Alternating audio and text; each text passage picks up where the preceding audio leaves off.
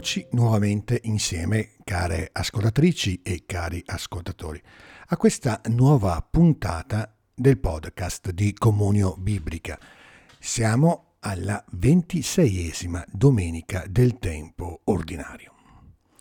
Nella preghiera di colletta, quella che precede la liturgia della parola, abbiamo pregato così. O Dio, tu chiami per nome i tuoi poveri, mentre non ha nome il ricco Epulone. Le parole con cui la liturgia di questa domenica viene introdotta in forma orante evitano che la nostra lettura della parabola del ricco Epulone si appiattisca nell'unico significato di una esortazione morale, a compiere atti buoni, atti di carità verso i più diseredati, verso gli ultimi, verso i poveri. La povertà non viene indicata dal testo della preghiera di Colletta come un imbarazzante problema da risolvere attraverso le possibili offerte date dalla ricchezza ma come una condizione nella quale è possibile essere raggiunti dalla voce di Dio che, come afferma il salmista, rimane fedele per sempre, rende giustizia agli oppressi, dà il pane agli affamati. È il Salmo 145.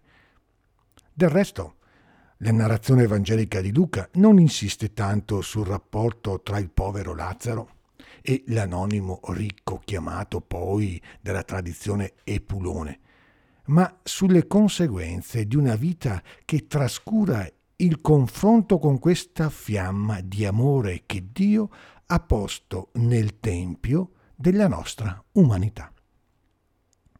L'incontenibile grido del profeta Amos ascoltato nella prima lettura, è una tromba che vuole rovesciare dalle poltrone dell'insensibilità quanti attraverso una vita agiata e tranquilla rischiano di non vivere più né all'altezza della propria responsabilità né in rapporto a una realtà troppo distante dagli occhi e dal cuore per poter essere accolta come un appello alla compassione. Ascoltiamo il profeta. Guai agli spensierati di Sion e a quelli che si considerano sicuri sulla montagna di Samaria. Distesi su letti d'avorio e sdraiati sui loro divani mangiano gli agnelli del gregge e i vitelli cresciuti nella stalla. La dura critica del profeta che compendia la descrizione che Luca fa di quell'uomo ricco che indossava vestiti di porpora e di lino finissimo e ogni giorno si dava a lauti banchetti, mette sul banco degli imputati due traguardi molto ambiti nel nostro tempo, così avaro di pause e di riposo, la spensieratezza e la sicurezza. In realtà, sempre più fluida e costantemente minacciata da ogni genere di imprevisto, il nostro cuore è sempre alla ricerca di momenti di distrazione, di luoghi in cui potersi sentire al sicuro, almeno per un po'.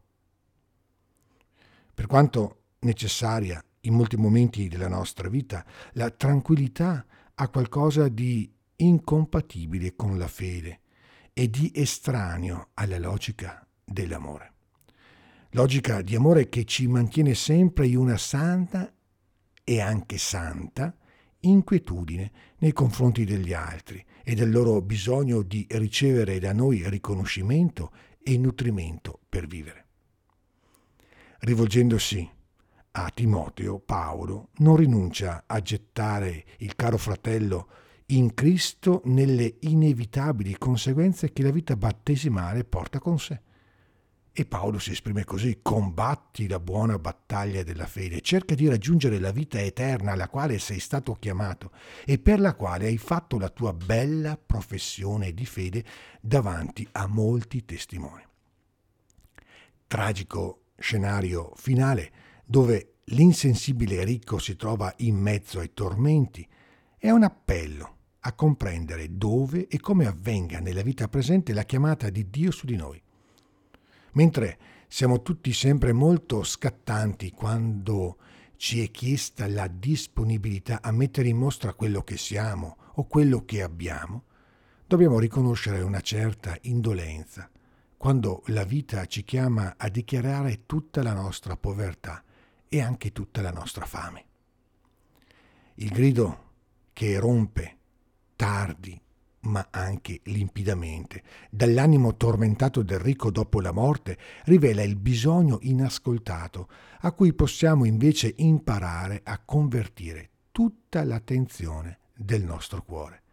Padre Abramo, abbi pietà di me, e manda Lazzaro a intingere nell'acqua la punta del dito e a bagnarmi la lingua, perché soffro terribilmente in questa fiamma.